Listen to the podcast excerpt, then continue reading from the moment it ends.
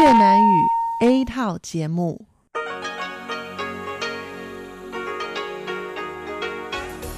Đây là Đài Phát thanh Quốc tế Đài Loan RTI.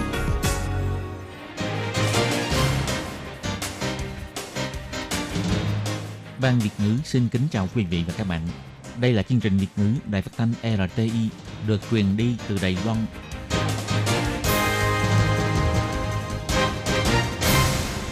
Khiên Nhi xin chào các bạn, các bạn thân mến. Các bạn đang đón nghe chương trình của Ban Việt ngữ Đài Tiếng Nói RTI được truyền thanh từ Đài Loan.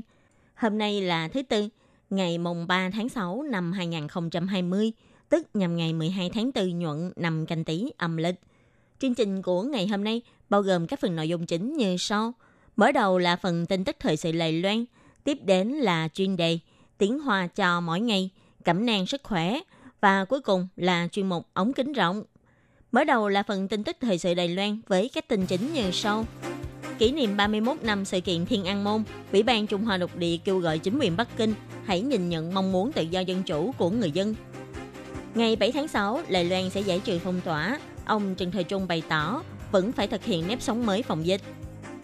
Bà Đường phượng bày tỏ sẽ xây dựng bản đồ phiếu kích thích tiêu dùng để người dân biết rõ số lượng phiếu trong bưu điện và hiện nay vẫn đang thảo luận vấn đề khấu trừ thuế khi lấy phiếu này làm từ thiện. Chương trình đưa sinh viên đi thực tập tại các nước Đông Nam Á năm nay sẽ mở thêm đợt đăng ký lần hai. Về cuộc bỏ phiếu bãi nhiệm ông Hàn Quốc Dung Ủy ban bầu cử thành phố Cao Hùng bày tỏ, chỉ cần mang theo giấy chứng minh là có thể bỏ phiếu. Carrefour mua lại hệ thống siêu thị Welcome và Jasons. Và sau đây xin mời các bạn cùng đón nghe phần nội dung chi tiết của bản tin ngày hôm nay.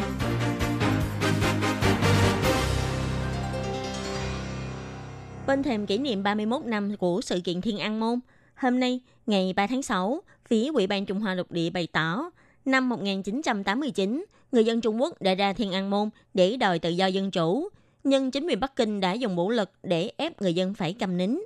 Cho đến bây giờ, vẫn đang che giấu sự thật, không muốn đối diện với quá khứ. Ủy ban Trung Hoa Lục Địa bày tỏ sự khiển trách cao độ đối với chính quyền Bắc Kinh, kêu gọi chính quyền Bắc Kinh hãy nhìn nhận mong muốn được tự do dân chủ của người dân – sớm khởi động cải cách chính trị phù hợp với trình tự chính nghĩa mà người dân mong muốn. Và hãy phán xét lại với chân tướng lịch sử của sự kiện Thiên An Môn, cùng gửi lời xin lỗi chân thành đến các nạn nhân. Có như vậy mới có thể nâng cao hiệu quả quản lý để xã hội văn minh, người dân hạnh phúc. Phía Ủy ban Trung Hoa Lục Địa chỉ ra, Trung Quốc trường kỳ chỉ có chuyên chính một đảng, thiếu thốn những quan điểm quản lý nhà nước có thể kết nối với các giá trị quốc tế, trong đó bao gồm việc giam giữ các nhân sĩ Tân Cương trong trại tập trung – bức ép những tôn giáo và nhân sĩ có dị nghị, thắt chặt tự do ngôn luận, khiến cho sinh mệnh và sức khỏe của người dân bị ảnh hưởng, áp đặt luật an ninh quốc gia cho Hồng Kông, làm trái với thỏa thuận dân chủ một nước hai chế độ. Sự bạo lực cưỡng chế của chính quyền Bắc Kinh, sự giam cầm giám sát qua công nghệ mạng Internet chính là đang bóc lột nhân quyền cơ bản của người dân và đang ngày càng trầm trọng. Quỹ ban Trung Hoa Lục Địa cho rằng, trước mắt những người cầm quyền của Trung Quốc nên quả cảm sửa sai – lập tức khởi động cải cách trả lại quyền cho người dân, tôn trọng dân ý. Có như vậy mới thực sự có thể hóa giải mâu thuẫn xung đột, để xã hội tự do cởi mở trở thành sức mạnh phát triển phía trước. Ủy ban Trung Hoa Lục Địa bày tỏ, Tổng thống Thái Anh Văn đã lặp lại việc hòa bình, bình đẳng, dân chủ, đối thoại chính là mấu chốt trong tương tác thân thiện giữa hai bờ eo biển trong buổi lễ giọng chức tổng thống lần hai của mình. Trung Quốc phải từ bỏ các thủ đoạn chèn ép cưỡng bức trước trên nền tảng của tám chữ này – để cùng Đài Loan nâng cao sự đảm bảo đối với chế độ dân chủ và nhân quyền cho người dân hai bờ eo biển. Đây cũng chính là sự phát triển tích cực cho mối quan hệ của hai bờ eo biển. Tình hình dịch viêm phổi COVID-19 tại Đài Loan đã có thể kiểm soát ổn định. Hôm nay, ngày 3 tháng 6, Trung tâm Chỉ đạo Phòng chống dịch bệnh Trung ương tuyên bố không có thêm ca nhiễm COVID-19 mới. Số ca xác nhận để nhiễm bệnh trên toàn Đài Loan là 443 ca, hiện tại lũy kế có 428 người đã hồi phục xuất viện. Đến nay, Đài Loan đã liên tục 52 ngày không có ca bệnh lây nhiễm trong nước. Ông Trần Thời Trung, Bộ trưởng Bộ Y tế Phúc Lợi, kiêm chỉ huy trưởng Trung tâm Chỉ đạo Phòng chống dịch bệnh Trung ương chỉ ra, các khu dân cư tại Đài Loan là an toàn. Trong tương lai chỉ còn chờ đợi có thể sớm tìm ra vaccine, thuốc trị bệnh liên quan đến virus COVID-19 và đưa ra các nghiên cứu liên quan để có thể kiểm soát dịch bệnh toàn diện. Về phần vaccine và thuốc để chống lại dịch bệnh, thì hiện nay các nước đều đang tăng tốc để nghiên cứu. Trong thời gian này, Trung tâm chỉ đạo sẽ xúc tiến nếp sống mới phòng dịch. Tuy ngày 7 tháng 6, Đài Loan sẽ giải trừ phong tỏa, nhưng đây không có nghĩa là không cần phòng dịch nữa. Ông Trần Thầy Trung bày tỏ.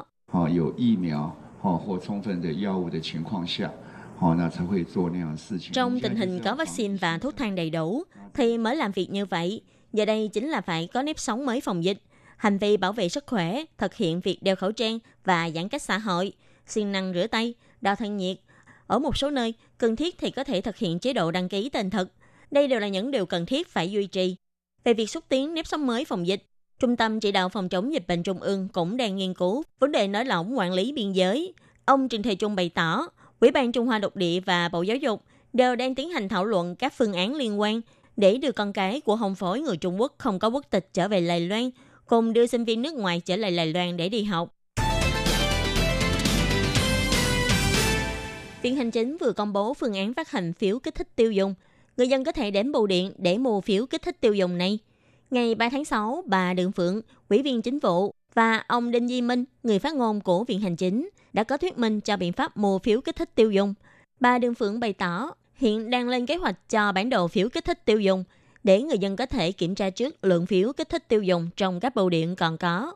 Bà Đường Phượng nói, 呃，我想，呃，就是从邮局的角度来看，其实每天它进的这个量是比较有限的，嗯、所以我们也会 Đến từ phía góc độ của bưu điện, mỗi ngày số lượng phiếu kích thích tiêu dùng đến bưu điện có hạn.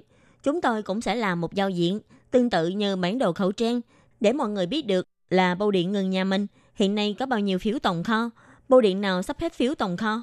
Chúng ta trước đây có bản đồ khẩu trang, chính là hy vọng mọi người có thể chỉ cần xếp hàng ở một nơi thôi, sau này sẽ có bản đồ phiếu kích thích tiêu dùng. Phiếu kích thích tiêu dùng này sẽ phối hợp với hình thức thanh toán điện tử, phiếu điện tử và thẻ tín dụng. Bà Đường Phượng bày tỏ, Viện Hành Chính cũng đang thiết lập trang mạng thông tin liên quan để người dân có thể nhìn thấy thông tin ưu đãi và thẻ tín dụng của ngân hàng nào có thể hợp tác với chương trình này. Bà nói, tên gọi chính thức của trang thông tin này vẫn đang được thảo luận. Trong vòng một tháng sẽ có thể hoàn tất và ra mắt trang thông tin này. Phiếu kích thích tiêu dùng có thể dùng để mua hàng tại các cửa hàng, nhưng không được dùng để mua sắm online – Bà Đường Phượng cũng bày tỏ, phiếu kích thích tiêu dùng này có thể dùng để quyên tặng làm từ thiện, cũng là hoàn toàn hợp pháp. Nhưng nếu muốn dùng làm từ thiện, vì phiếu này không thể dùng để mua sắm online, nên người dân phải đến từng nơi để quẹt thẻ tín dụng. Ông Đinh Di Minh bày tỏ, hiện nay mức thuế có thể khấu trừ khi đem đi quyên tặng phiếu này vẫn còn đang được thảo luận.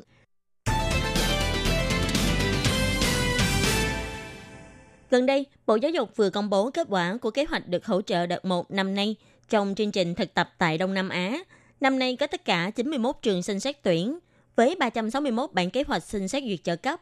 Cuối cùng có 88 trường, 321 kế hoạch được thông qua. Trong tương lai sẽ có 1.583 sinh viên đến các quốc gia Đông Nam Á để thực tập. So với năm ngoái là có 98 trường đăng ký, cùng 421 bản kế hoạch được đề xuất – Cuối cùng có 92 trường cùng 366 kế hoạch được thông qua, với 1.808 sinh viên được hỗ trợ đi thực tập. Có khả năng là do ảnh hưởng của dịch bệnh COVID-19, mà tình hình năm nay, số lượng người tham gia đăng ký chương trình tương đối giảm. Bà Tăng Tố Trinh, trưởng phòng vụ giáo dục quốc tế và hai bờ eo biển trực thuộc Bộ Giáo dục cho hay, đối với các kế hoạch được thông qua lần này, sinh viên và giáo viên đưa ra kế hoạch có thể hoàn tất thủ tục ra nước ngoài trước ngày 31 tháng 10 của năm sau. Bộ Giáo dục cũng sẽ tiếp tục mở đợt đăng ký đi thực tập lần 2 vào 6 tháng cuối của năm nay. Bà Tăng Tố Trinh nói, 第二次甄选哈是学海逐梦跟新南向学海逐梦都有第二次甄选，那应该是七月下旬的时候就会公告。 Chương trình thực tập tại nước ngoài và thực tập tại Đông Nam Á đều có đợt đăng ký lần 2. Đến cuối tháng 7 chắc sẽ có thông báo chính thức. Các trường phải tự đưa ra quy định xét tuyển hồ sơ của mình trước ngày 30 tháng 9 các trường phải đề xuất kế hoạch xin trợ cấp với văn phòng phụ trách kế hoạch này của chúng tôi. Các lĩnh vực được chọn để đưa sinh viên đến các nước Đông Nam Á thực tập năm nay bao gồm ngành khoa học xã hội và nhân văn, ngành quản lý du lịch nhà hàng khách sạn, ngành kỹ thuật và công nghệ y sinh, vân vân. Giáo viên và sinh viên của các trường được hỗ trợ kinh phí lần này đi đến 13 quốc gia, trong đó bao gồm Việt Nam, Thái Lan, Indonesia, Malaysia, Singapore, Campuchia, Philippines, Myanmar, Ấn Độ, Brunei, Sri Lanka, New Zealand và Úc và thực tập tại các cơ quan quốc tế hoặc doanh nghiệp Đài Loan tại các nước này trong các ngành như là phục vụ giáo dục, du lịch, chăm sóc y tế, vận tải, vân vân.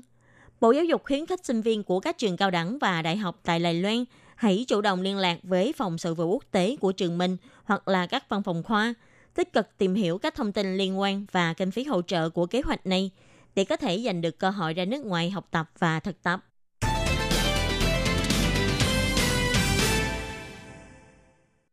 Cuộc bỏ phiếu bãi nhiệm ông Hoàng Quốc Du sẽ được tổ chức vào ngày 6 tháng 6 tới. Một số người dân đến nay vẫn chưa nhận được thông báo để đi bỏ phiếu. Ngày 2 tháng 6, Ủy ban bầu cử thành phố Cao Hùng bày tỏ, người dân có thể lên mạng để kiểm tra địa điểm bỏ phiếu và đăng ký để được cấp lại thông báo bỏ phiếu. Đến ngày tổ chức bỏ phiếu, chỉ cần mang theo giấy chứng minh và con dấu là có thể đi bỏ phiếu. Nếu không có con dấu, thì cũng có thể lăn dấu vân tay để thay thế. Ông Viên Đức Minh, chủ nhiệm Ủy ban bầu cử thành phố Cao Hùng chỉ ra, thông báo bỏ phiếu được ủy thác cho các văn phòng khu vực gửi cho người dân từ ngày 27 tháng 5 và hoàn tất vào ngày 31 tháng 5. Nếu người dân vẫn không nhận được thông báo, thì có thể phản ánh với phía văn phòng khu vực hoặc xin cấp lại thông báo mới, hay cũng có thể lên website của Ủy ban bầu cử Trung ương, tra cứu tại chuyên khu bỏ phiếu bãi nhiệm thị trưởng Cao Hùng, tra cứu địa điểm bỏ phiếu theo tổ dân phố và đến ngày bỏ phiếu thì mang theo giấy chứng minh và con dấu đến địa điểm bỏ phiếu, không cần phải có thông báo bỏ phiếu. Nếu không có con dấu thì có thể thay thế bằng việc làm dấu vân tay. Cuộc bỏ phiếu bãi nhiệm ông Hàn Quốc Du sẽ được tổ chức vào ngày 6 tháng 6. Theo thống kê của Ủy ban bầu cử thành phố, số người tham gia bầu cử tại thành phố Cao Hùng là 2.299.981 người. Căn cứ theo Điều 90 luật bỏ phiếu bãi nhiệm, kết quả của cuộc bỏ phiếu bãi nhiệm quy định số phiếu đồng ý có hiệu lực phải nhiều hơn số phiếu không đồng ý và chỉ cần số phiếu tán đồng bằng 1 phần tư tổng số người bầu cử của khu vực bầu cử ban đầu thì sẽ được thông qua. Vậy tức là nếu số người bỏ phiếu bãi nhiệm đạt con số là 574.996 người trở lên và số phiếu đồng ý nhiều hơn số phiếu không đồng ý thì sẽ được thông qua bãi nhiệm. Ủy ban bầu cử thành phố Cao Hùng cũng chỉ ra, nếu tính theo số người đến bỏ phiếu trong cuộc bãi nhiệm lần này, ngoài phải nằm trong độ tuổi giới hạn để đi bầu cử, còn phải có thời gian cư trú phù hợp, tất cả là phải trên 20 tuổi, có ngày sinh trước ngày 6 tháng 6 năm 2000, người không mắc bệnh tâm thần, người cư trú tại thành phố Cao Hùng trên 4 tháng và sẽ tiếp tục ở thành phố Cao Hùng đến trước ngày bỏ phiếu một ngày. Những người có điều kiện bỏ phiếu bãi nhiệm trên đều có thể đi bỏ phiếu. Chuỗi siêu thị Carrefour đã bỏ ra 3,25 tỷ đài tệ để mua lại chuỗi hệ thống siêu thị Welcome và Jason – Carrefour trước đây chủ yếu đi theo mô hình siêu thị lớn. Những năm gần đây, Carrefour liên tục cho mở các siêu thị tiện lợi quy mô nhỏ gần các khu dân cư để giành thị phân. Để tiếp tục có thể mở rộng thị trường, Carrefour đã mua lại toàn bộ cổ phần của công ty bách hóa Welcome tại Đài Loan, tức mua lại 199 siêu thị Welcome cùng 25 siêu thị Jason. Tất cả là 224 chi nhánh siêu thị, tổng giá trị giao dịch là 3,25 tỷ đài tệ. Trong vòng một năm, tất cả các siêu thị Welcome sẽ được đổi tên lại thành siêu thị tiện lợi Carrefour – Thương hiệu Jason cũng đã được đổi thành siêu thị Welcome Carrefour. Carrefour vốn dĩ có tất cả là 137 chi nhánh trên toàn Lài Loan. Sau thương vụ này, Carrefour đang có mục tiêu trở thành hệ thống siêu thị lớn thứ hai tại Lài Loan sau BX Mart.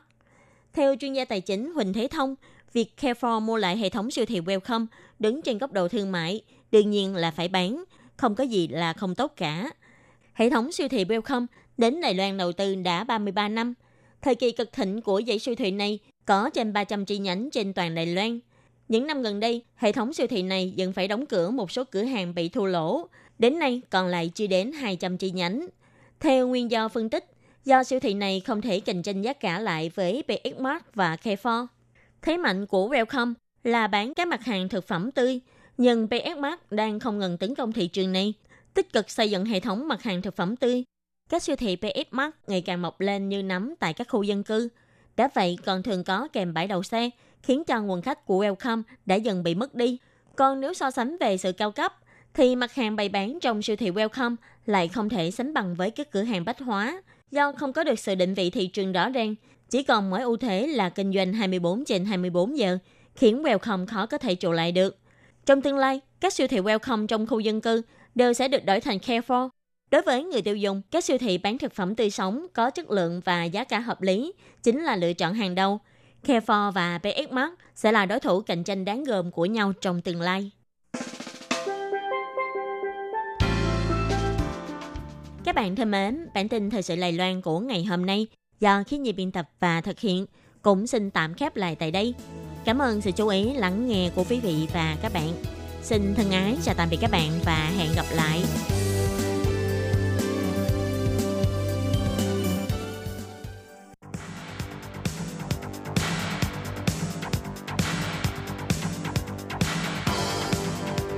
Đây là đài phát thanh quốc tế Đài Loan RTI, truyền thanh từ Đài Loan. Mời các bạn theo dõi bài chuyên đề hôm nay.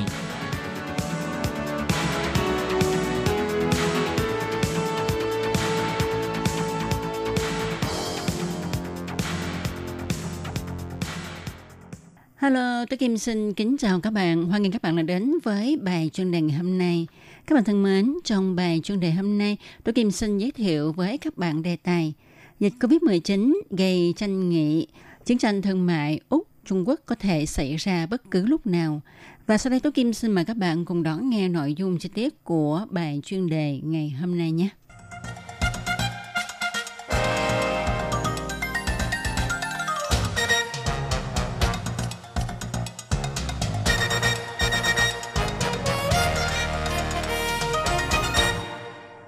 Các bạn thân mến, dịch COVID-19 vẫn đang lan tràn trên toàn cầu.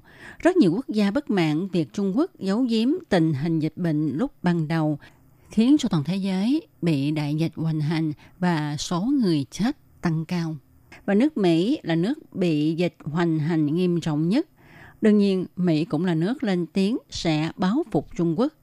Khi nhiều quốc gia lựa chọn cách không can thiệp vào tranh chấp này giữa Mỹ và Trung Quốc, thì nước Úc lại chủ trương cử nhân viên sang Trung Quốc điều tra, khiến cho Trung Quốc bất mãn và Trung Quốc đã có những hành động phục thù đối với nước Úc. Và như vậy, tranh nghị về dịch bệnh hiện nay hiển nhiên trở thành chiến tranh thương mại giữa các nước. Trung Quốc cho rằng nước Úc tiền phòng thúc đẩy điều tra Trung Quốc về tình hình dịch bệnh là có ý cô lập, chỉ trích và nhục mạ Trung Quốc. Đây là một sự truy lùng chính trị do Mỹ sách động và chính phủ Trung Quốc vào ngày 18 tháng 5 đã thông báo áp thuế chống bán phá giá và thuế chống trợ cấp với tổng mức thuế lên 80,5% đối với sản phẩm lúa mạch nhập từ Úc trị giá hàng tỷ đô la Mỹ mỗi năm. Úc hiện tại là nhà cung cấp lúa mạch lớn nhất cho Trung Quốc với giá trị xuất khẩu vào khoảng 1,5 đến 2 tỷ đô la Úc, tương đương 800 triệu đến 1,3 tỷ đô la Mỹ mỗi năm chiếm hơn một nửa kim ngạch xuất khẩu lúa mạch của Úc. Lúa mạch xuất khẩu được sử dụng trong sản xuất bia và làm thức ăn chăn nuôi. Bộ trưởng Thương mại Úc Simon Birmingham cho rằng quyết định của Trung Quốc đã gây thất vọng sâu sắc. Ông tuyên bố nước Úc không chấp nhận các căn cứ của quyết định này và sẽ đánh giá chi tiết các kết luận của cuộc điều tra trong khi xem xét các bước tiếp theo, bao gồm việc thực hiện quyền kháng cáo. Còn quan điểm của Úc thì cho rằng xã hội quốc tế hy vọng hiểu rõ nguồn gốc của dịch bệnh. Đây là một việc quan tâm hoàn toàn hợp lý. Hình như Trung Quốc phản ứng quá đáng đối với việc này khiến cho Úc cảm thấy Trung Quốc có ý muốn né tránh trách nhiệm, thậm chí gán họa cho người khác. Thật ra thì quan hệ giữa Úc và Trung Quốc đã rạn nứt từ trước vì nước Úc quyết định xây dựng mạng Internet 5G nhưng không dung nạp mạng lưới và thiết bị thông tin của công ty Huawei Trung Quốc – Phía Trung Quốc thì tiếp tục giam cầm học giả Yang Hechun, người mang hai quốc tịch Úc và Trung Quốc, và nước Úc còn tố cáo Trung Quốc mưu đồ gây khó khăn cho doanh nghiệp Úc về kinh tế, chính trị. Từ đầu tháng 5 đến nay, tiêu điểm gây tranh luận của hai bên là việc điều tra dịch COVID-19, khiến cho cuộc chiến của hai bên khó lòng được dập tắt trong thời gian ngắn. Đại sứ của Trung Quốc tại Úc cho biết khi được ký giả phỏng vấn, ông lên giọng uy hiếp người dân Trung Quốc có thể sẽ không mua sản phẩm của Úc, không sang nước Úc du học. Nguồn năng lượng, giáo dục và ngành du lịch của Úc phải dựa vào Trung Quốc và Trung Quốc là một thị trường xuất khẩu lớn nhất của nước Úc. Nước Úc thúc đẩy điều tra là một hành động nguy hiểm. Hành động này sẽ gây tổn thương đến lợi ích của nước Úc. Chính phủ nước Úc cũng đã nhanh chóng hồi ứng, chỉ trích hành động này của Trung Quốc là một loại uy hiếp, áp bức chính trị. Ông David Letterborn, Bộ trưởng Nông nghiệp của Úc tuyên bố nước này không xảy ra chiến tranh thương mại với Trung Quốc. Bộ trưởng Dutton cho biết nước Úc sẽ xem xét khiếu nại lên Tổ chức Thương mại Thế giới về việc này. Qua sự việc này cho chúng ta thấy dịch COVID-19 đã làm ngồi chăm cho chiến tranh thương mại Trung Quốc và Úc có thể xảy ra bất cứ lúc nào. Các bạn thân mến, các bạn vừa đón nghe bài chuyên đề ngày hôm nay do Tố Kim thực hiện. Tố Kim xin cảm ơn các bạn đã theo dõi. Thân chào tạm biệt các bạn. Bye bye.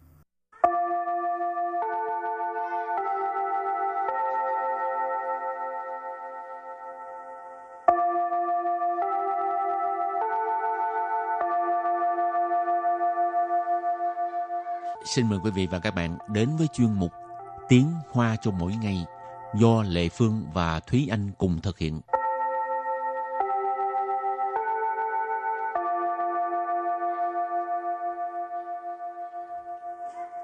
Thúy Anh và Lệ Phương xin kính chào quý vị và các bạn. Chào mừng các bạn cùng đến với chuyên mục Tiếng Hoa chào mỗi ngày ngày hôm nay. Bài học trước là mình học về Rẫn bất khả mạo xiang Rẫn bất khả mạo 相。 rấn bú khờ màu sang, tức Ừ. là cái gì? Tức là chúng ta không thể nhìn vẻ bề ngoài để mà đánh giá một con người. Ừ, tiếng Việt có câu gì đó? Ừ, tức là đừng trong mặt và bắt hình dong đó. Ừ, cũng là cái cái nghĩa như vậy đó. ha. Ừ. Tức là rấn bú khờ màu sang và hôm nay mình cũng sẽ tiếp tục với đề tài này. Và Ừ. trước tiên thì mình làm quen với từ vựng nhé. Từ đầu tiên là cái từ này nó hơi khó ha. Cụm từ 彬彬有礼， 彬彬有礼。 bin bin有礼. Bin bin有礼. Cụm từ này dùng để chỉ là những người có lễ độ, lễ phép. Từ kế tiếp, 家暴，家暴， cha bạo, cha bạo, bạo hành gia đình. Từ thứ ba, 丈夫，丈夫， trang phu. Trang phu nghĩa là người chồng. tiếp tục là sổ vị sổ vị sổ vị sổ vị có nghĩa là người ta thường nói ha hay là cái gọi là. Rồi từ kế tiếp đó là từ lý khai. Lý khai. Lý khai. Lý khai nghĩa là rời khỏi. Và từ cuối cùng. Phu chi. Phu chi phu si, phu si, vợ chồng ha. Bên Việt Nam mình á, vợ là trên hết ha, vợ quan trọng hết cho nên đi đầu á, lúc nào cũng đi trước chồng, vợ chồng. Còn từ tiếng Hoa là chồng phải trước vợ nè, phu si, vợ chồng. Rồi tiếp sau đây thì chúng ta hãy cùng bước sang phần đối thoại của ngày hôm nay.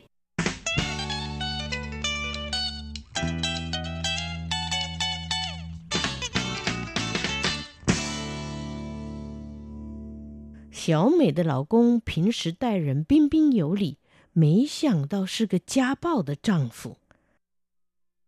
是啊，所谓人不可貌相，海水不可斗量嘛。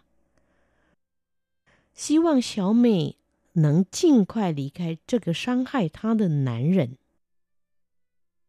不好说，离婚不只是夫妻俩的事，还要考虑到孩子呢。Và sau đây xin giải thích câu đầu tiên của mỗi đối thoại. Câu đầu tiên của đối thoại là 小美的老公平时待人彬彬有礼，没想到是个家暴的丈夫。小美的老公平时待人彬彬有礼，没想到是个家暴的 丈夫。 Xiao Mei 的老公平时待人彬彬有礼，没想到是个家暴的丈夫。Câu này có nghĩa là chồng của Tiểu Mỹ bình thường đối xử với người khác rất lễ phép, nhưng không ngờ lại là một người chồng bạo hành. Xiao Mei đây là tên của một nhân vật ha, Xiao Mei mình dịch là Tiểu Mỹ. Lão công là chồng, cho nên Xiao Mei là lão công là chồng của Tiểu Mỹ. Phiến sĩ là bình thường, lúc thường. Tai rỉnh, cái chữ tai ở đây nghĩa là tuy tai là đối xử, cho nên tai rỉnh là đối xử với người khác. Pin pin dỗ lì, tức là lễ phép, lễ độ. Cho nên tai rỉnh pin pin dỗ lì, ý chỉ là cái người này đối xử với người khác là rất là lễ phép, rất là lễ độ. mỹ sẵn tao là không ngờ. Sư cơ gia bạo tờ trang phu. Gia bạo là bạo hành gia đình. Trang phu là người chồng. Gia bạo tờ trang phu là người chồng có những cái hành vi bạo hành, có những cái hành vi bạo hành gia đình. Cho nên không ngờ là một người chồng bạo hành. Rồi và câu kế tiếp 是啊，所谓人不可貌相，海水不可斗量嘛。是啊，所谓人不可貌相，海水不可斗量嘛。 是啊，所谓人不可貌相，海水不可斗量嘛。 Câu này có nghĩa là đúng vậy. Người ta thường nói đừng đánh giá một người qua vẻ bề ngoài. Nước biển là không thể đong đếm được.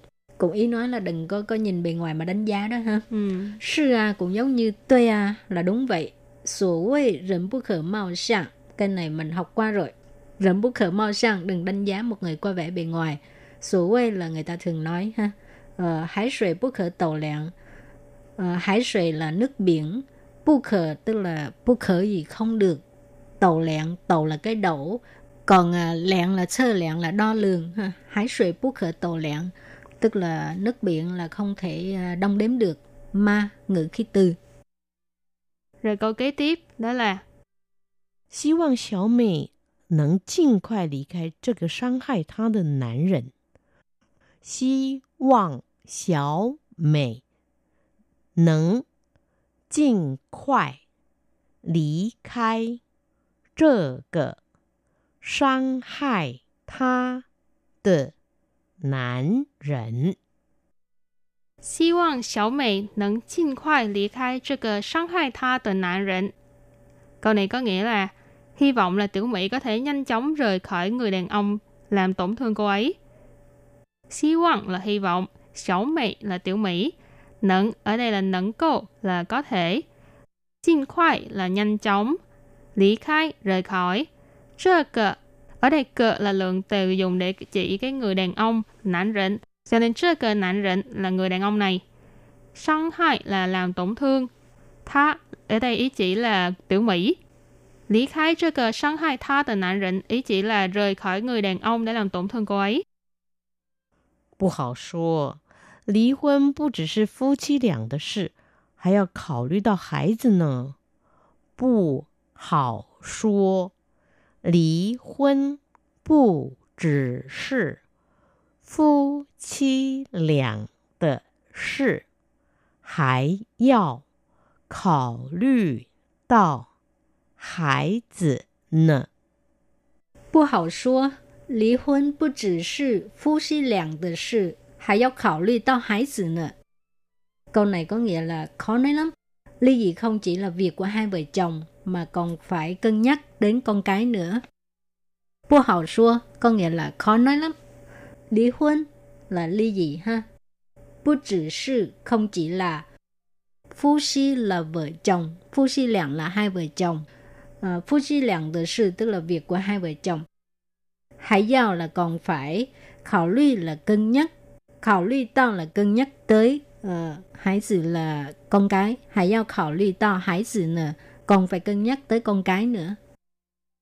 Ừ, có rất là nhiều trường hợp ha. Khi mà nói đến uh, bạo hành gia đình thì người tổn thương luôn là người bị uh, ức hiếp, người bị bạo hành nhưng mà khi mà người xung quanh á khuyên họ là nên rời khỏi cái người bạo hành mình thì lại có rất là nhiều nhân tố, rất là nhiều yếu tố khiến cho uh, người vợ hoặc là người chồng bị bạo hành không có dám để mà ly hôn hoặc là rời khỏi tại vì sợ là con cái này hoặc là uh, sự sụp đổ gia đình vân vân uh, sẽ gây đến những cái hệ lụy sau này đều là những cái yếu tố mà khiến họ là thà chấp nhận ở lại uh, bị đánh đập hàng ngày Thực ra người ngoài thì khuyên gì cũng được nhưng mà người trong cuộc thì Ừ. um, rất khó uh, nghe theo tại vì người ta suy nghĩ rất là nhiều Ừ. mà Lệ Phương cũng không có uh, không có khích lệ là tại vì uh, tức là có nhiều người không có muốn ly dị là vì con cái nhưng mà Ừ. Phương nghĩ đó không tốt tại vì nếu mà con cái nó chứng kiến cảnh cha mẹ mình như vậy nó Ừ. sẽ như thế nào Ừ. nó cũng sẽ ám ảnh tới lúc lớn lên luôn á ừ. cho nên những người mà có trong trường hợp này phải suy nghĩ kỹ ha cứ đừng nghĩ tới là nghĩ Vì tới con, con, cái ừ. nhưng mà đó là một cái sự lựa chọn sai Ừ. lầm một cái suy nghĩ sai lầm đó Ừ, đúng là có phải là vì con hay không hay là là một cái tổn thương khác đến cho con mình ừ. Nhưng mà hôm nay chủ đề của mình là rỉnh phước hờ màu sân tức là không thể đánh giá người khác qua vẻ bề ngoài ha. Chủ yếu là nói là tại vì chồng của tô cô tiểu mỹ trông có vẻ lịch sự như vậy nhưng mà không ngờ lại là bạo hành. Ừ. cái này là hư cấu thôi nhé Ừ. rồi và bài học hôm nay đến đây xin tạm chấm dứt. Cảm ơn các bạn đã đón nghe. Bye bye. Bye bye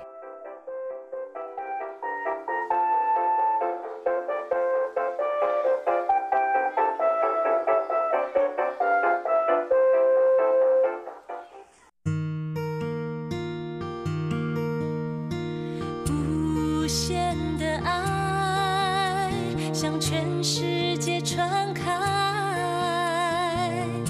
永恒的光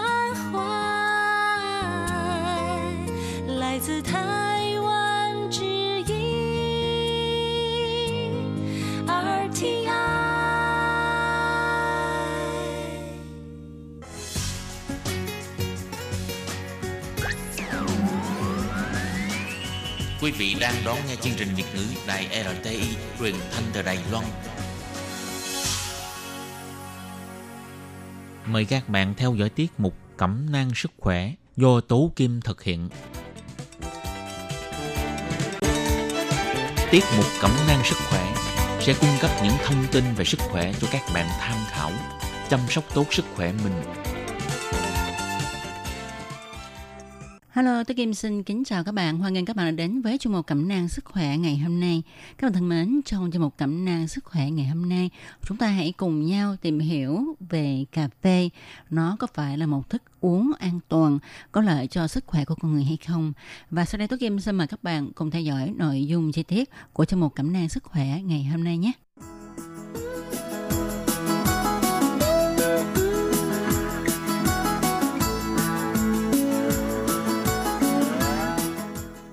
Các bạn thân mến, à, trong xã hội phát triển thời nay thì à, như các bạn thấy ha, quán cà phê ngày càng nhiều và số nhân khẩu uống cà phê ngày càng đông.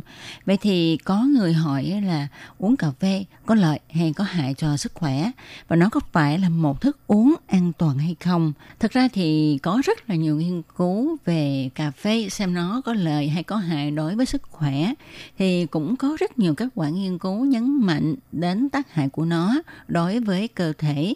Trong khi đó thì có một số khác lại cho rằng nó có lợi cho sức khỏe. Hiệp hội Y khoa của Mỹ đã coi caffeine là chất an toàn, do đó cà phê được cho là thức uống an toàn.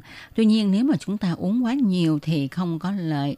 Có nhiều nghiên cứu chỉ ra, chỉ ngoại trừ sự nhạy cảm đối với những người có vấn đề về tim mạch hoặc là bị dư đường, còn lại phần lớn các nghiên cứu đều cho thấy những tác động tích cực đối với sự tỉnh táo, sức sáng tạo và khả năng bài tiết của gan, thận.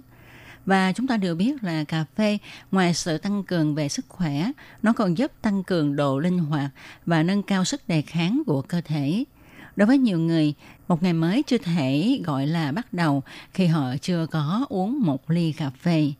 Và sự tỉnh táo của đầu óc sẽ làm tăng tính hiệu quả trong công việc hàng ngày, đặc biệt là đối với những người làm việc nhiều bằng chỉ óc. Uống cà phê có thể giúp chữa bệnh co thắt mí mắt, giảm nguy cơ ung thư ruột 25%, ung thư mật 45%, sơ phổi 80% và bệnh Parkinson 50 đến 80% những lợi ích khác như là nó sẽ làm giảm bớt các cơn phát bệnh suyễn và nguy cơ tự tử ở các nữ y tá. Ngoài ra còn một vài nghiên cứu cho thấy rằng cà phê chứa 0,4 lần lượng antioxidant mà chất này có tác dụng chống lại bệnh ung thư giống như trà xanh vậy. Các công trình nghiên cứu của hơn 5.000 tài liệu khoa học về caffeine trong suốt hơn 30 năm qua Cà phê in là yếu tố cơ bản và tích cực nhất trong việc tạo nên hương vị của cà phê. Nhưng hàm lượng cà phê in quá cao lại có thể mang đến những tác động xấu đối với một số căn bệnh về tim mạch. Chính vì vậy mà ngày nay, khuynh hướng sử dụng cà phê đã được tách bớt cà phê in lại càng trở nên phổ biến hơn. Sự lạc quan về những tác động tích cực của cà phê đối với sức khỏe của con người đã mang lại những kết quả thật đáng kinh ngạc – Cà phê có công dụng ngăn ngừa hoặc làm giảm một số bệnh như ung thư gan, chống viêm loét dạ dày và thành tá tràng, giảm nguy cơ loãng xương. Tuy nhiên uống nhiều quá thì sẽ gây nguy cơ loãng xương nhé. Nó trái ngược với nhau như vậy đó. Ngăn chặn bệnh hen suyễn, tăng khả năng chống oxy hóa vân vân và thậm chí là chỉ để giảm bớt bia rượu đối với những người hay giao lưu gặp mặt khách hàng Hầu hết các nghiên cứu đều cho thấy lượng sử dụng khoảng 4 tách cà phê một ngày cho một người là tốt nhất. Bên cạnh đó, cách pha cũng đóng vai trò quan trọng. Lời khuyên là nên sử dụng cà phê pha theo phương thức lọc và nên tránh uống cà phê kiểu nấu. Và cà phê vói của Việt Nam nói chung chứa hàm lượng caffeine khá là cao.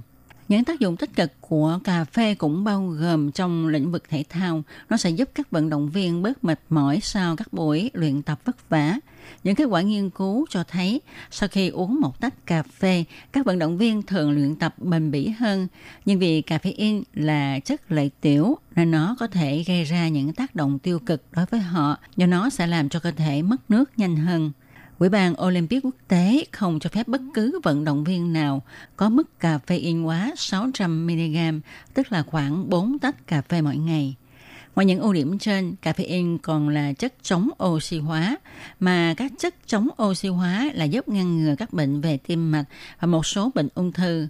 Ngoài caffeine, trong cà phê còn có chất flavonoid, đây cũng là một chất chống oxy hóa.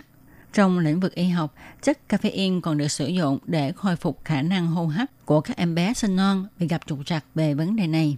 Theo Hiệp hội Khoa học Mỹ, caffeine là rất an toàn, do đó cà phê là thức uống an toàn và nếu chúng ta uống với lượng vừa phải thì caffeine hoàn toàn vô hại, thậm chí còn có lợi. Một nghiên cứu ở châu Âu cũng cho kết quả thấy sự suy giảm thần kinh ở những người uống đều đặn 3 cốc cà phê mỗi ngày giảm 4 lần so với những người không uống cà phê. Các nhà khoa học phát hiện chất caffeine trong cà phê có thể giúp tăng cường trí nhớ do tác dụng của chất này lên các bộ phận cảm nhận của não. Từ đó, các nhà khoa học khẳng định rằng uống cà phê có thể giúp nam giới lúc về già có bộ não khỏe mạnh hơn. Chẳng những vậy mà mùi hương của cà phê cũng giúp cho chúng ta dự phòng chứng mất trí nhớ. Về điều này thì rất là có lợi cho những người không biết uống cà phê hay là uống cà phê vào thì thêm đập mạnh. Chúng ta chỉ cần hửi mùi người ta pha cà phê thôi ha thì chúng ta cũng đã có thể dự phòng được chứng mất trí nhớ rồi. Ngoài ra khi mà chúng ta hửi mùi cà phê thì nó cũng sẽ giúp cho tinh thần của chúng ta, trí não của chúng ta tỉnh táo, sảng khoái hơn.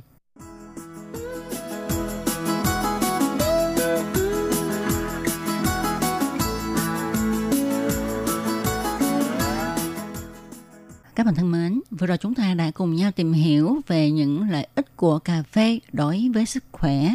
Nhưng mà cũng sẽ không công bằng khi mà chúng ta chỉ nói những lợi ích của cà phê mà thôi.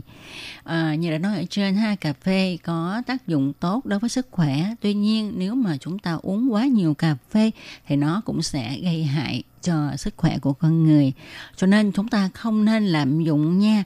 Nghe nói uống cà phê có lợi với sức khỏe thì cứ uống nhiều quá, không tốt nha các bạn một khi mà chúng ta đã nhiễm thói quen uống cà phê thì có thể con người sẽ có xu hướng là đòi hỏi ngày càng tăng thêm lượng cà phê so với những lần uống trước đó thì mới đã.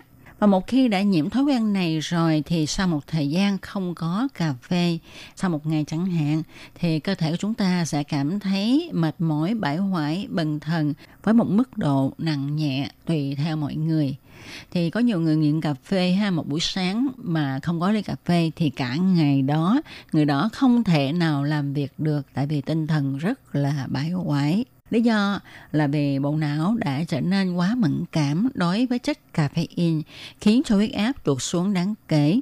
Triệu chứng thông thường dễ thấy nhất là họ sẽ bị đau đầu, chóng mặt, dễ nóng giận và thậm chí còn bị nôn mửa nữa.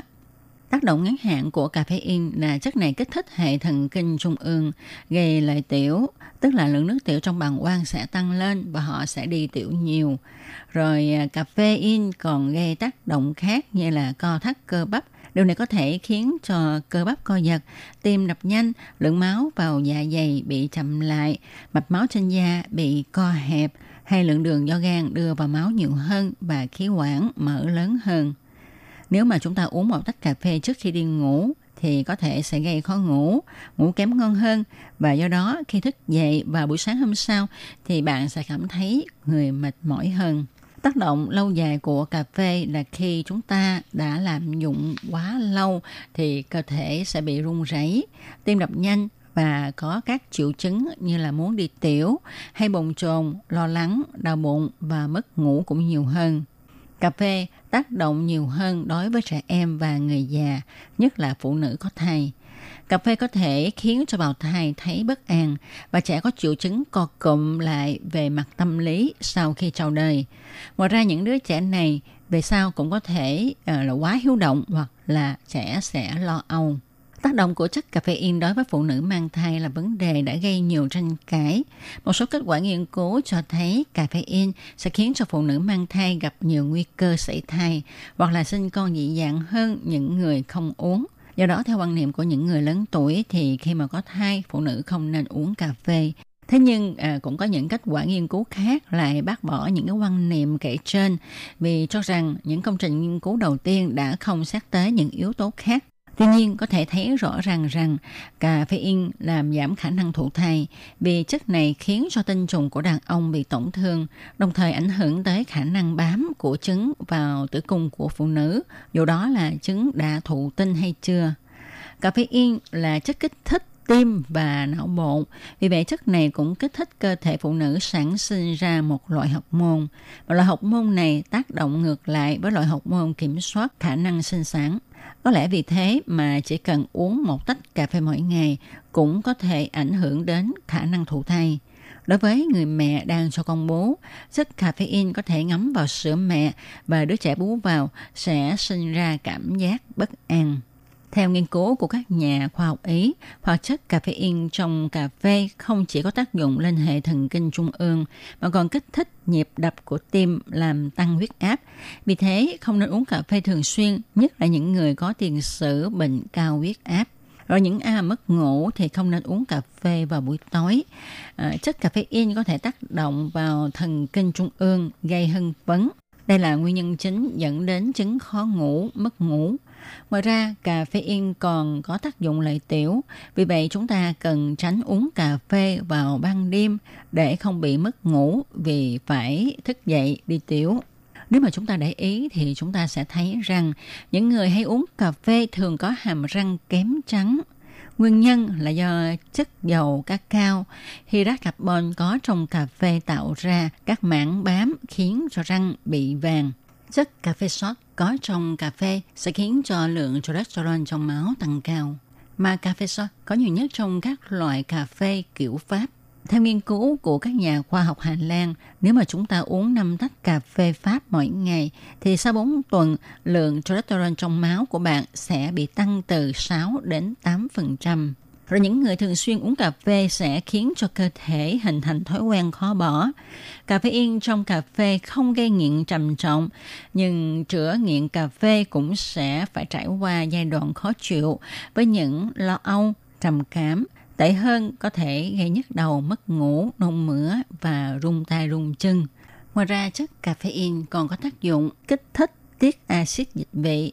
Vì vậy, uống cà phê vào lúc đói sẽ có hại cho niêm mạc dạ dày. Một số người chỉ uống cà phê vào buổi sáng mà không dùng điểm tâm thì rất có hại cho sức khỏe. Những người mắc chứng trào ngược dạ dày thì cũng không nên uống cà phê, tại vì cà phê nó sẽ làm tăng tiết dịch vị, khiến cho chứng trào ngược sẽ bị nặng hơn. Mà khi chúng ta mắc chứng trào ngược dạ dày lâu ngày chữa không khỏi thì sẽ làm tăng nguy cơ ung thư thực quản khi mà chúng ta dùng cà phê lâu dài thì chất cà phê in trong cà phê sẽ khiến cho chúng ta bị táo bón và phụ nữ có thai có thể sinh con nhẹ cân, thậm chí sảy thai. Để tránh nguy cơ loãng xương thì chúng ta nên bỏ thói quen dùng cà phê vì chất caffeine trong cà phê có thể can thiệp vào sự hấp thu canxi. Với một cốc đồ uống có chứa caffeine, cơ thể sẽ mất đi khoảng 4mg canxi. Và để bổ sung lượng canxi mất đi này, chúng ta nên cho vào cà phê một chút sữa hoặc là uống thêm một chút nước hoa hỏa sau khi uống cà phê. Các bạn thân mến, sau khi chúng ta đã tìm hiểu cà phê, một loại thức uống gây tranh cãi rất là nhiều trong giới khoa học về tác dụng có lợi và có hại của nó đối với sức khỏe, thì à, tôi Kim tin chắc rằng mọi người đã biết được cà phê nó có tác dụng đối với cơ thể của chúng ta như thế nào. Và chúng ta có nên uống cà phê với một lượng ra sao để có lợi cho sức khỏe của mình? Hay là chúng ta à, làm cho nó trở thành một loại thức uống có hại đối với cơ thể? Thì việc này là phải do sự phán đoán của mỗi một người chúng ta. Cà phê có phải là một thức uống an toàn hay không thì phải nhờ vào trí tuệ của mỗi một cá nhân ha các bạn thân mến, chương mục hôm nay cũng xin được nói lời chào tạm biệt với các bạn tại đây. Tôi Kim xin chân thành cảm ơn sự chú ý theo dõi của các bạn. Hẹn gặp lại các bạn vào chương mục tuần tới cùng trong giờ này. Thân chào tạm biệt các bạn. Bye bye.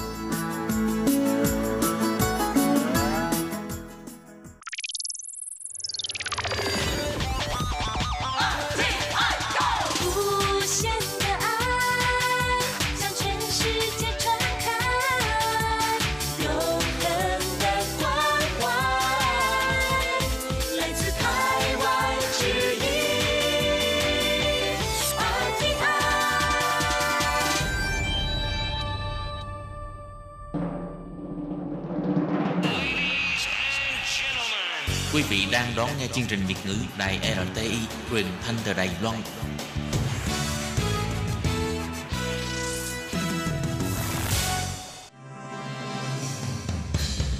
Hoan nghênh quý vị và các bạn đến với chuyên mục Ống kính rộng giới thiệu những thông tin Đài Loan liên quan tới ngoại giao, giáo dục, nông nghiệp, khoa học công nghệ, xã hội, vân vân do Hải Ly thực hiện. Bạn thân mến, Hải Ly xin chào các bạn. Hoan nghênh các bạn lại đến với chuyên mục ống kính rộng vào thứ tư hàng tuần. Thưa các bạn thì ờ, để nối tiếp cho nội dung chương trình của tuần trước, trong buổi phát hôm nay, Hải Ly xin mời các bạn theo dõi phần cuối cuộc trò chuyện của Hải Ly với bạn Nguyễn Linh, hiện đang theo học chương trình thạc sĩ chuyên ngành kinh tế nông nghiệp tại trường Đại học Quốc lập Đài Loan để cùng nghe Linh chia sẻ về những ờ, trải nghiệm trong quá trình học chương trình thạc sĩ tại đây cũng như trong thời gian sinh sống tại ờ, Đài Loan. Vâng, ờ, trước tiên thì ờ, Hải Ly xin được ờ, hoan nghênh Nguyễn Linh quay trở lại với chương trình của chúng tôi hôm nay ạ. À, em chào mọi người. Ừ, Linh này thì ờ, như em đã chia sẻ vào tuần trước là trong quá trình mà mình sang Đài Loan thì có những cái chương trình ờ, khác nhau ví dụ như là chương trình giảng dạy hoàn toàn bằng tiếng Anh hoặc là chương trình ờ, giảng dạy bằng tiếng Trung. Vậy thì em có kiến nghị như thế nào cho những bạn sang đây học đại học, học thạc sĩ thậm chí là học tiến sĩ để mình nên chọn những cái chuyên ngành nào hay là nên chọn cái chương trình mà giáo viên sẽ giảng dạy bằng tiếng Trung hay là tiếng Anh sao cho nó thích hợp nhỉ? Um, nếu mà chỉ sang Đài Loan để học ngôn ngữ thì em nghĩ là nếu như có học bổng thì hãy nên sang. Ừ. Còn nếu như không có học bổng thì chi phí rất là cao. Tại vì đối với hệ ngôn ngữ ừ. thì là họ không coi là sinh viên mà họ chỉ coi là học học ngắn hạn á ừ. thì là nhà trường hầu như sẽ không có những cái ưu đãi hoặc hỗ trợ gì cho sinh viên cả và học phí của hệ ngôn ngữ thì cũng khá là cao tầm ờ, ba uh, bốn vạn một một kỳ 3 tháng ừ. mà không có hỗ trợ um, ký túc xá cũng như là sinh hoạt phí gì cả. Ừ.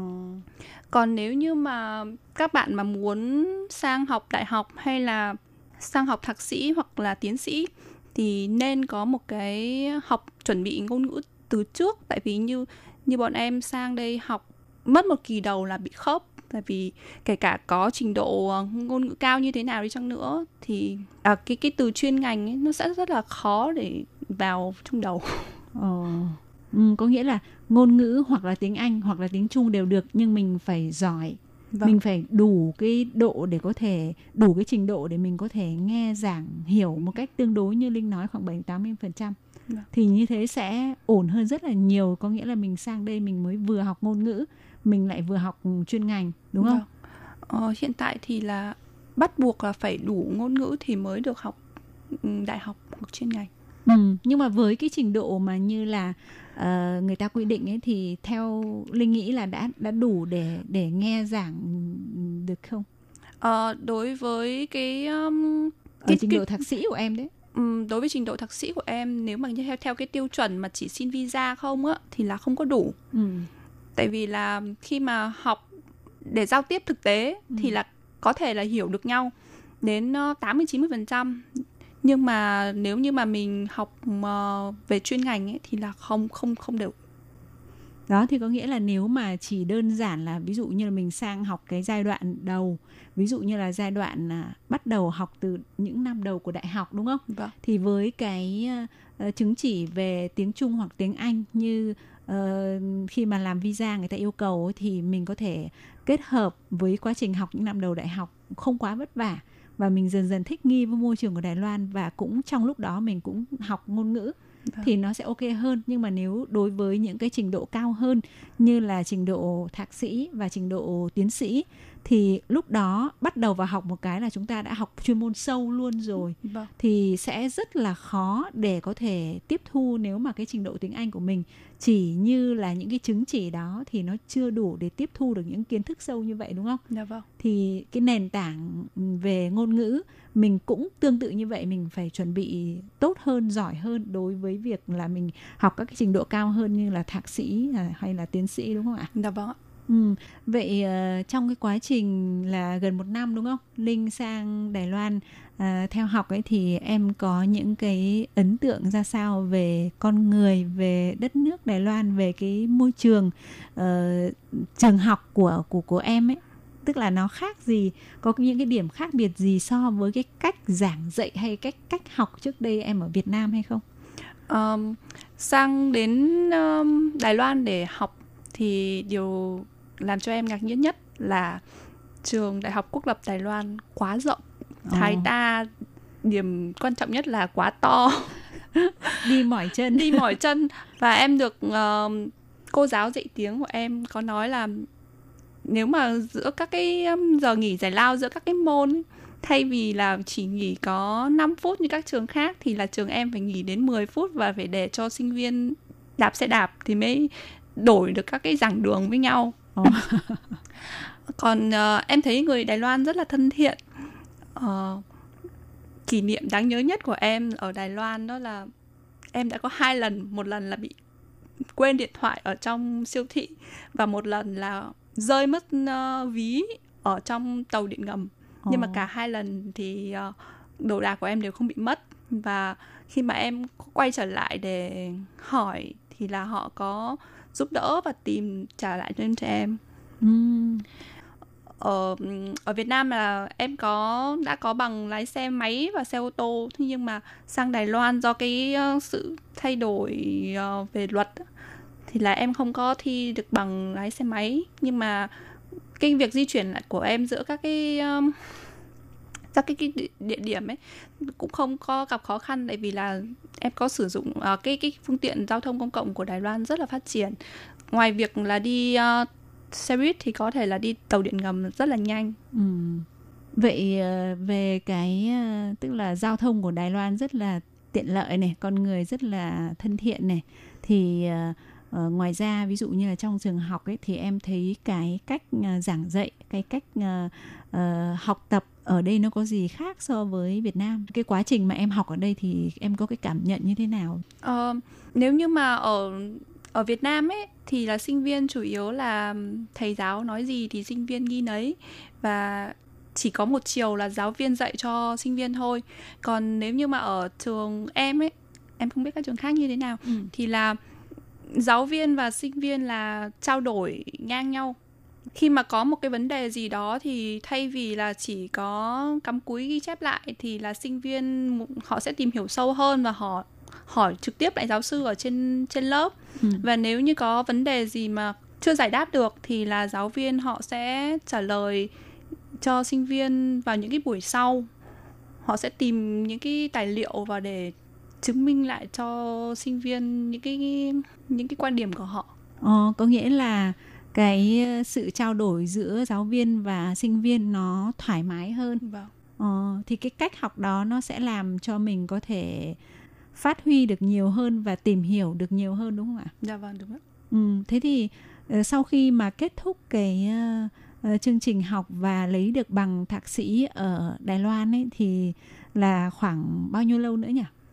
Em còn khoảng hơn một năm nữa Khoảng tháng 7 năm sau là em sẽ Nếu như đúng thời hạn thì em sẽ tốt nghiệp Ừ, thì ờ, thông thường là người ta có quy định cái thời gian làm luận văn cho mình là tức là phải ờ, từ khi bắt đầu học thạc sĩ thì trong vòng mấy năm thì mình phải bắt buộc phải có luận văn hay không?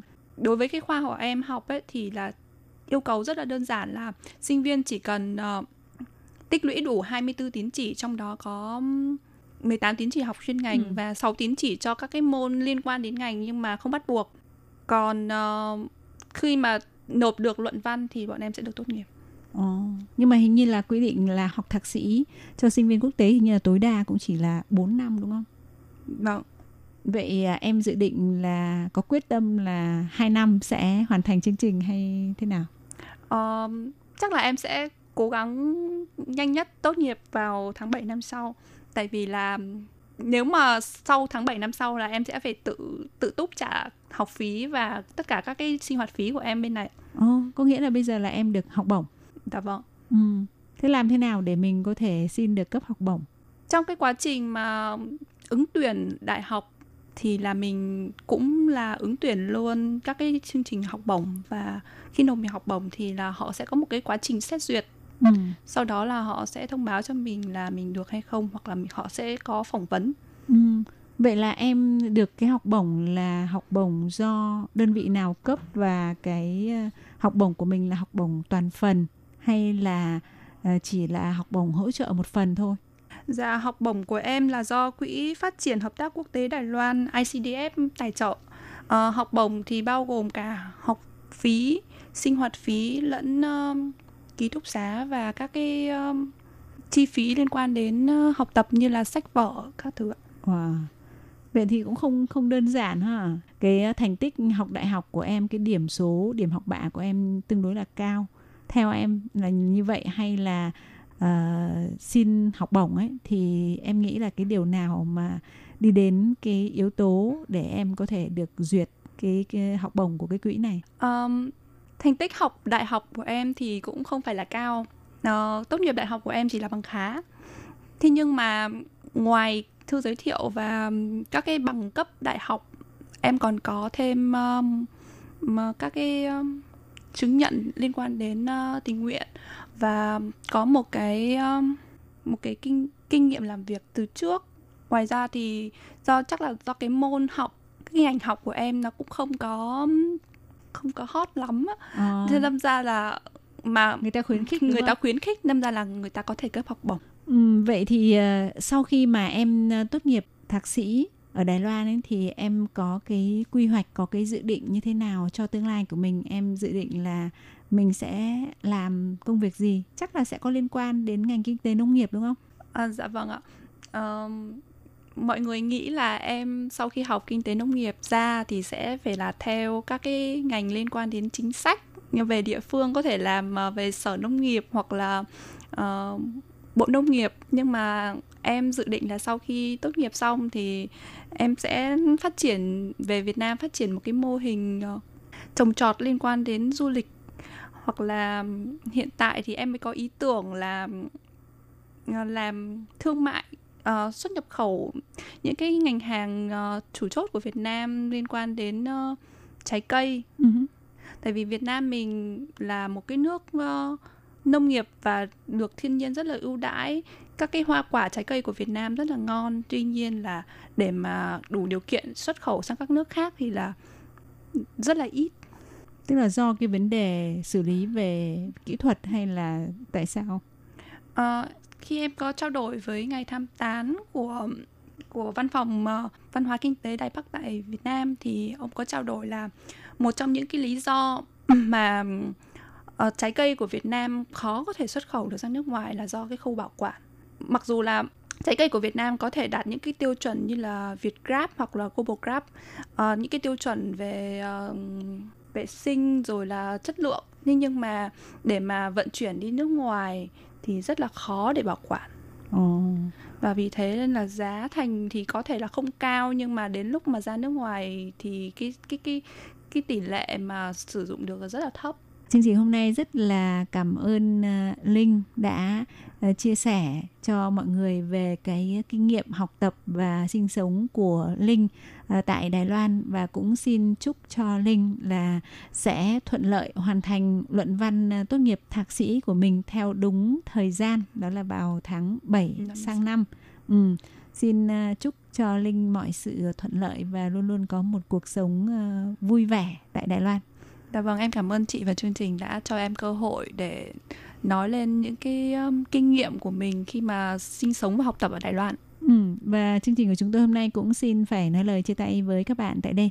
Thân ái chào tạm biệt. Bye bye. Quý vị và các bạn thân mến, xin mời quý vị và các bạn truy cập vào trang web Đài RTI để đón nghe chương trình phát thanh tiếng Việt vn.rti org.tvk và cũng có thể truy cập FB fanpage của Ban Việt ngữ RTI tiếng Việt.